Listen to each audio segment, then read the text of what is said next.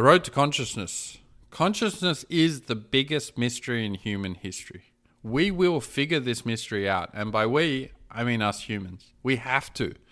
How can we know so much about the universe, so much about ourselves in terms of life and how we fit into the world and indeed the universe, but not know the one thing that gives us the ability to do that our consciousness?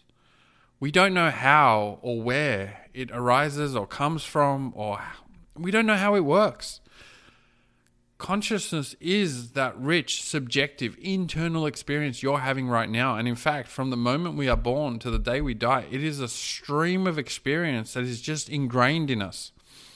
And yet, we don't know from the physical workings of the brain how consciousness arises, how that awareness, how that those uh, feelings that we have, the richness of color. When you see a rose and you smell it, they're chemicals that you're intaking, but you don't you don't feel chemicals. There is a smell to the rose that you have that experience. The redness of the rose, colors don't exist out there in the universe. This is something that we experience. It comes to us as a color. We we experience that so deeply. Um, the taste of a hamburger, my favorite. Again, you know, when you break it down, it's all chemicals, but we really taste that. We feel it, and love. We experience love in such a way. It, it it gives us this internal sense. It gives us that subjective experience of that feeling that we have. But all of these at the physical level are neurons in our heads about a hundred billion of them that bind together through synapses and they exchange chemicals through neurotransmitters that's all it is we don't understand the step function from getting from there to the experience we have and the way that it binds it all together seamlessly into what I call a stream of experience. And it's continuous, it's with us throughout our whole lives. Science has come so far, and science and physics uh, and, and, chemistry and biology they tell us so much and the scientific revolution of the last 200 years has given us so much knowledge about the universe but we still don't understand ourselves. We still don't understand our minds and the mind body problem. How do we have this mental aspect of the world? When you think about something, think about any image, think about any picture.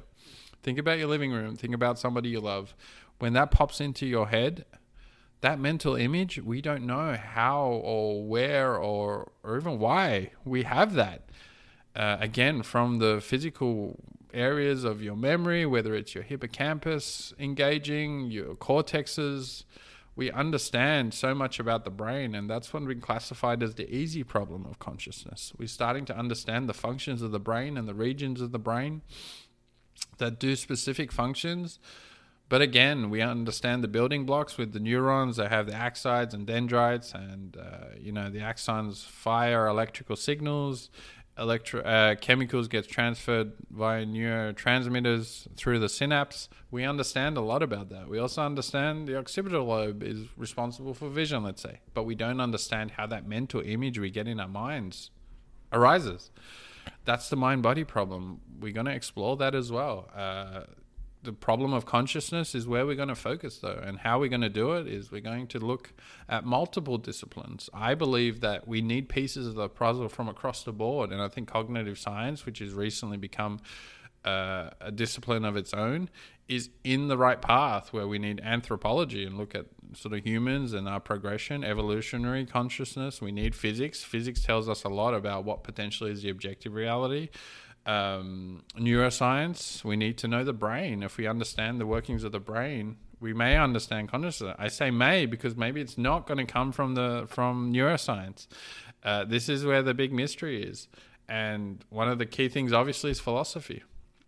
Uh, philosophers and, and I'm going to claim as soon as we were conscious or consciousness arose, we were trying to figure out this mystery because we see the world, we understand there's something out there externally, but we have such an internal sense of self. We're going to explore the self, what it means to be you. Uh, and, uh, and then how do you relate yourself to the universe through your consciousness? So philosophy, starting with potentially you know two and a half thousand years ago with Aristotle and, and Western philosophy, Eastern philosophy as well. They've been thinking about this problem, the problem of consciousness, uh, ever since. And along the way, there's been a tremendous journey that we've learned. Uh, again, philosophy, the love of wisdom, started, and it was the encompassing discipline. Philosophers back then, Aristotle, Plato, Socrates, they thought about all of the world. They thought about biology, they thought about life, they thought about physics. It's just that at some point, these became uh, scientific disciplines of their own, and we've got a lot of uh, great ways of understanding objective reality. One of the key th- here is that we need to understand objective reality versus our subjective reality. And where does the scale fall? we, we learn so much through physics about objective universe. Uh, another way to look at it, if we took ourselves out of the universe, would the universe still be the same way as we observe it? Because the only way we can actually understand the objective reality is through our consciousness, is through our observations. Uh, and on the other scale, how much of it is subjective? How much of it is in our consciousness? How much of it is in our minds? These are all things that have been uh, on the forefront of philosophy that have been discussed for, like I said, millennia.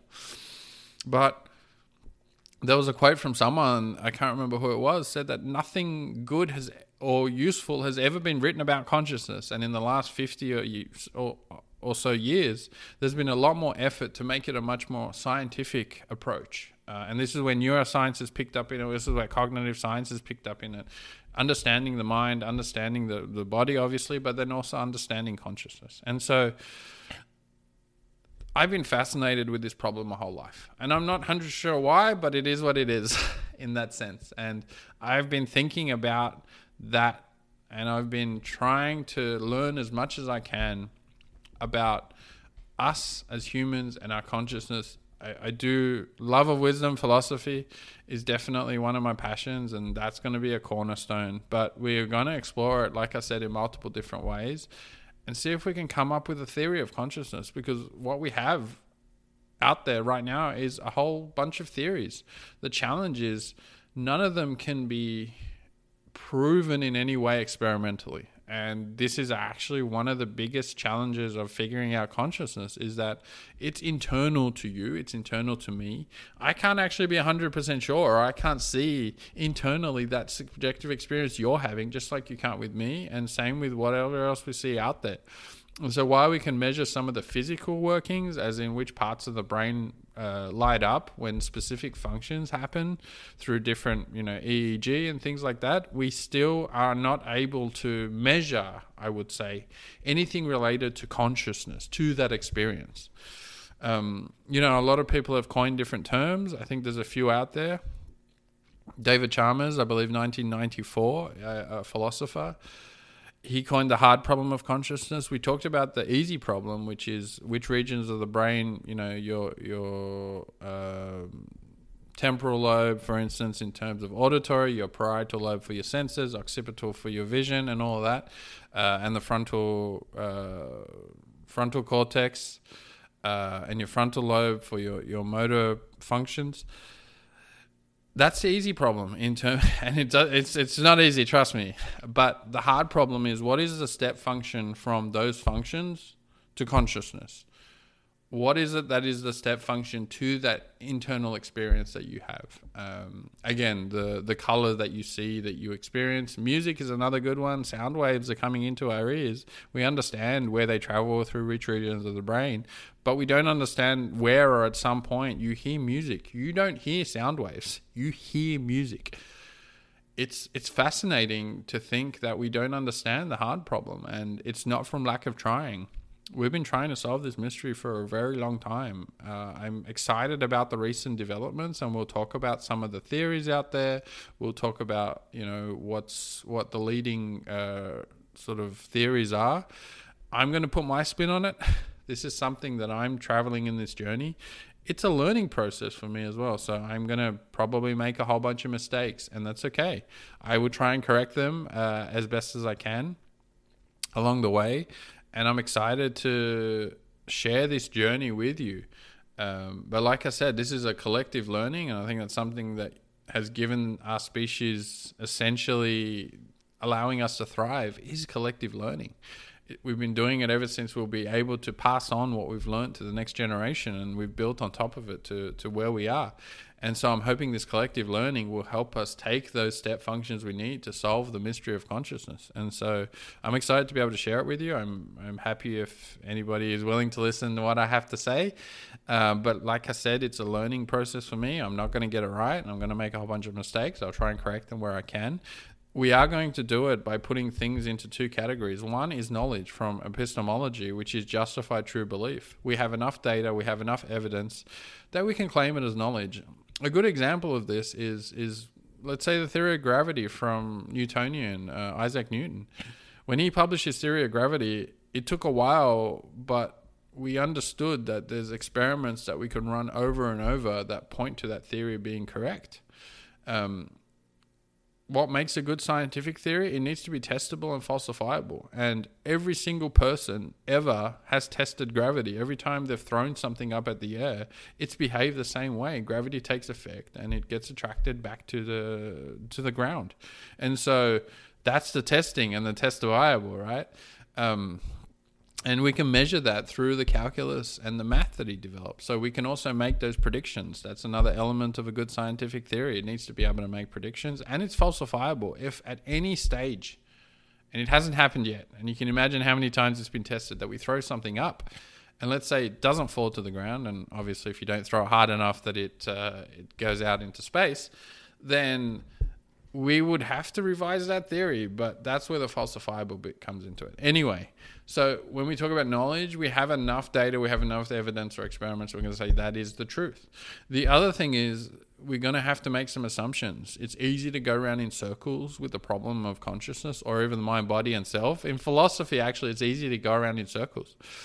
Um, but we're going to have to make some assumptions along the way to keep moving forward. They're going to be my assumptions. Uh, so I apologize in advance if I either uh, I'm a big fan of anybody who's thinking about and trying to solve this problem. So anybody who has a theory, I'm a big fan. Uh, but I may butcher either the theory or what the theory is about. I may butcher some names along the way or get them wrong. So I apologize in advance.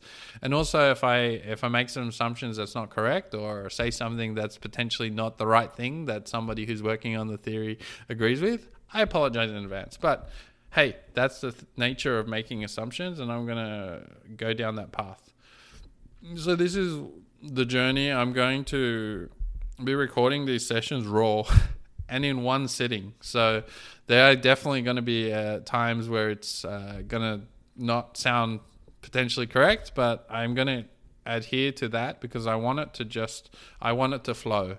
And so I'm just going to record this all at once. It's going to be really raw and it's just going to come straight to you. So I'm excited. Uh, like I said, I've been fascinated by this problem my whole life. Not sure why, but it but I'm going to continue this journey and my goal is to come up with a theory of consciousness and that's going to be a big thing for me but I'm going to keep at it and I'm going to keep learning and I'm going to keep adjusting. And I believe that the journey is going to be so much more rewarding the end destination would be amazing, but uh, you know the journey itself is really one I'm excited, and I'm excited to share it with you.